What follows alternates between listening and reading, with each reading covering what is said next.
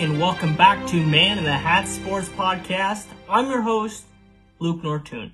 As always, if this is your first episode today, I'd like to welcome you to the show, where I mainly talk about sports news, scores, standings, my personal favorite, a hat of the day.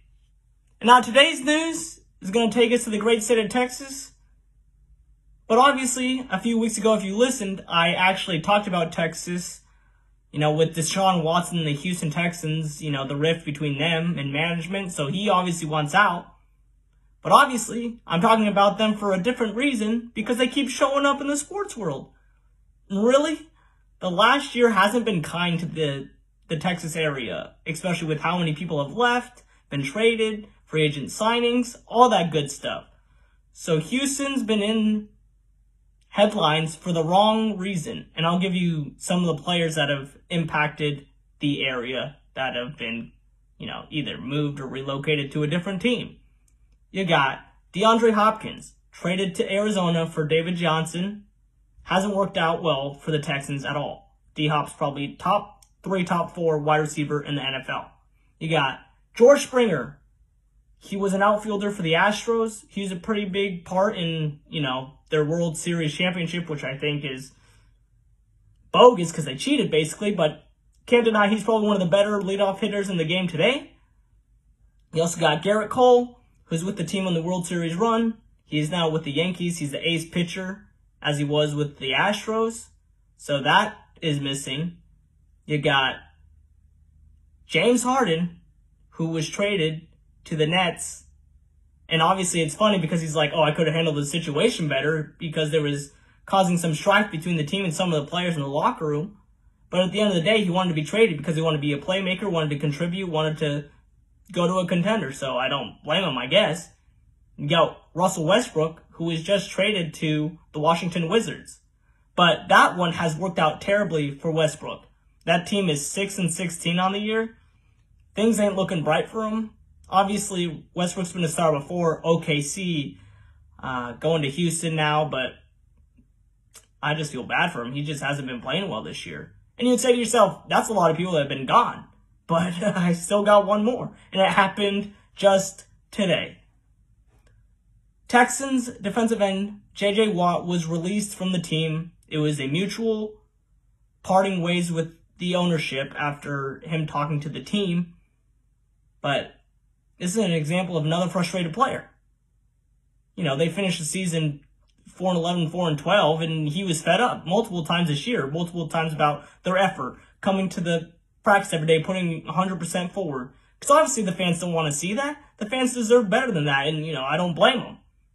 But JJ's been such a huge, impactful player for the team.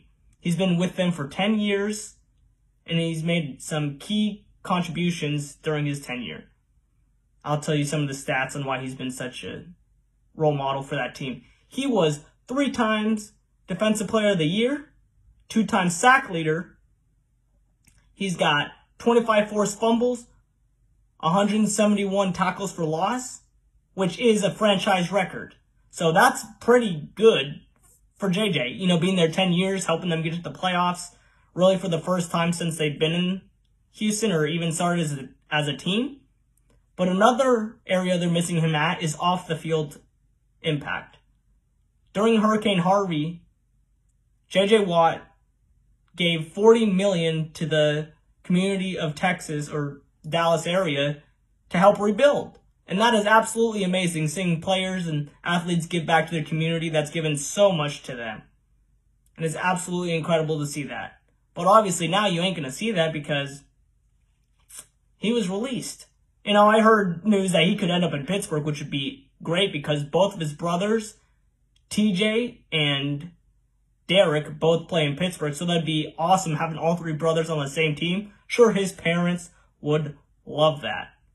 And news on Deshaun Watson, he's still on the team. Management is still confident he's going to be the quarterback, but come on, writing's on the wall. You can't really say, oh, Deshaun's going to be our quarterback. He's going to start. It's like, you're going to force him to play that can only blow up right back in your face. And the awesome news there is, I heard one of the teams he wants to go to is Denver. Being a Denver Broncos fan, I would love that. You know, they really haven't been dominant since 2015 when they won the Super Bowl. They've moved through so many quarterbacks. But mark my words, if Deshaun Watson goes to Denver, they're a contender immediately. They probably go 10 and 6, 9 and 7, maybe a playoff berth, but they'll be playing a lot better, I can guarantee you that. And that's all I got for, you know, the NFL side of things. And now I'm going to jump into a new segment, which I call dope stuff. I know that sounds cringy, but I was looking around the internet this week or social media and I saw some cool equipment around, you know, with helmets and other things like that. So I'll jump right into it. The first place is going to take us to Henderson, Nevada, which is where the Henderson Silver Knights play. They're a new team this year in the American Hockey League, which is basically the minor league, which is minor league of hockey, basically. Um, and their parent team is the Vegas Golden Knights. Obviously, they're both in the Nevada area. But they debuted a new helmet scheme, which is absolutely gorgeous. They dropped a silver chrome helmet. It looks absolutely stunning with their new jerseys, the gray and the whites. Oh boy, it looks awesome. So props to them, you know, getting themselves on the map, getting people liking their uniforms and things, I think builds new fans. And the next team, we got Air Force Lacrosse. And, you know, obviously Air Force, the academy, they're going to be digging back to the roots. And this helmet is a beauty. It's kind of reminds me of the Spitfire logo. Uh, the helmet's gray. It's got the shark teeth on the side and the eye. So it's it's a really intimidating helmet. Awesome. I would hate to play against them. Actually, Denver's going to be playing against them this weekend, so we'll see how that goes. And on the other side of things, we have the not so dope stuff. Is actually the Vegas Golden Knights. They debuted a new helmet as well, kind of like Henderson. They did a chrome helmet, but they did gold. And now this concept with the gold helmet does not look too great just based on how the color matches with the jerseys because it doesn't match at all. And so it looks out of place, it looks wacky, looks tacky. So I just don't think it's a smart move, but that's just my opinion. And now let's jump into my favorite segment, the hat of the day. It's brought to you today by the Colorado Rockies. Now this is a spring training hat from a couple years ago. It's got the Colorado flag colors and the logo. You know, you got the ball flying out of the park because of the altitude. You got the cactus in there because of, you know, they play in Arizona for spring training, so they play in the Cactus League. But this year is going to be tough one for the Rockies. Trading Nolan Arenado and $50 million to the St. Louis Cardinals for basically chump change and a couple of prospects. They're losing at least 100 games. Don't know what to tell you there. It's just going to be bad. So we might as well just roll with the punches, right? there you have it. There's today's hat. And now my final segment, I'm going to just give a recap of the Super Bowl. Oh my goodness. Was it a great game? Kind of talked about last week how I wanted Tampa Bay to win. And oh boy, did they win big. They won 31 to 9 over Kansas City, where Kansas City really never got any offense rolling. Mahomes made some great throws that were ended up being incompletions, but he's so athletic. Props to him. They just couldn't get it done. And obviously, Kansas City's defense didn't help them out as they had 11 penalties for 120 yards. Sorry, but that ain't going to help you. You got some huge contributors to the team who scored. And it's funny because everybody who scored in the Super Bowl was not on that roster a year ago. So they really changed that roster from the last season.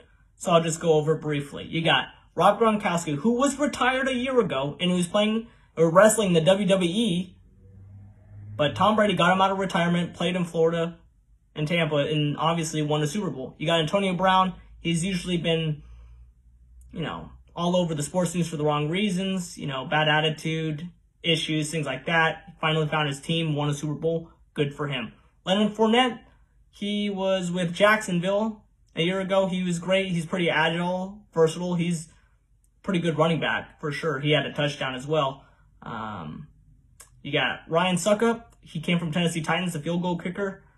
Obviously, he had a couple of points because, you know, the extra points and everything like that. And then you got Tom Brady. Everybody knows he was from, he came from the Patriots last year.